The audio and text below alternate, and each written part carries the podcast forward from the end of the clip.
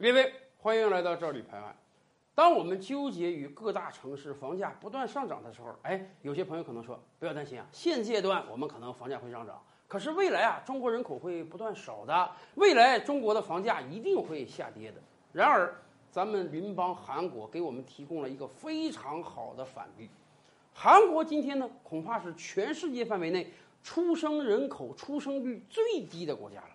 韩国的总和生育率在去年已经降到了百分之零点九以下，什么概念？五千多万的韩国人啊，一年二零一九年才出生了三十多万的婴儿。正常讲，一个国家一个社会要维持现有的人口规模啊，你的生育率要达到百分之二点一，一对夫妇怎么地得生两个孩子，而韩国呢？百分之零点九，一对夫妇连一个孩子都生不出来，而且越是发达地区，韩国的总和生育率越低。韩国首都首尔的总和生育率才百分之零点七。按道理讲啊，韩国每年出生的人越来越少，那是不是韩国房价应当下跌呢？不是，恰恰相反。韩国房价在过去几年是直线飙升，说实话，比我国大多数城市的涨幅都要大很多呀。据韩国相关部门统计显示啊，首尔的房价在过去三年飙涨了百分之五十二，尤其是今年上半年，光六个月就涨了百分之三十啊，历史最高纪录。而且首尔不光是房价上涨啊，交易量也暴涨。刚刚过去的七月一个月啊，首尔房产交易量高达了十四点一万套，大家知道吗？北京市两三千万人口，二零一九年全年的二手房交易也不过十四万套啊。也就是说，首尔的现在是量价齐升。大家不要忘了，现在这还是疫情期间啊，全球各国的经济因为疫情都在下行，很多人都担心，哎呀，这个经济崩盘了怎么办啊？房价有没有可能暴跌啊？结果首尔房价暴涨。甚至首尔房价的暴涨已经威胁到了文在寅总统的执政。本来文在寅啊，这个经济搞得还可以，疫情对抗得很不错，结果就因为房价的暴涨，让韩国老百姓非常不满。为了抑制房价上涨，韩国政府不是没有推举措，人家是推出了一连串十几二十项各种各样的举措。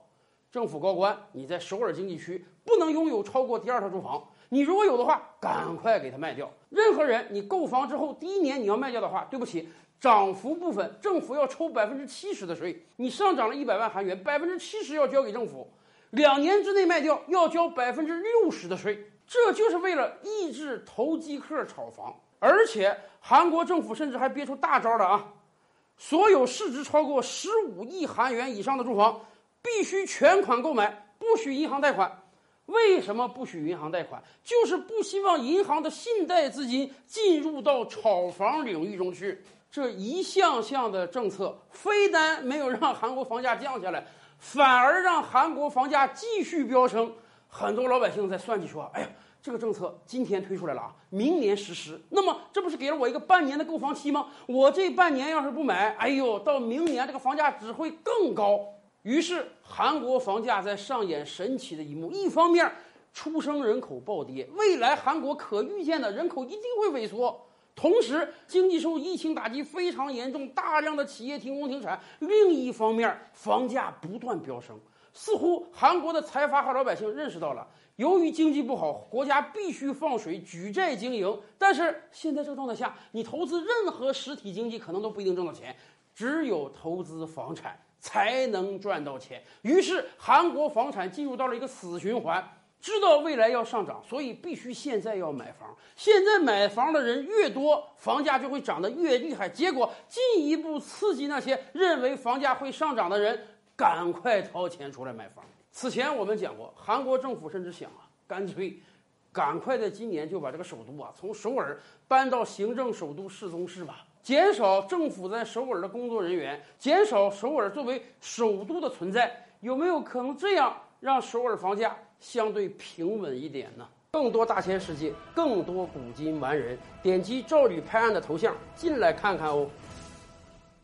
赵理拍案，本回书着落在此。欲知大千世界尚有何等惊奇，自然是且听下回分解。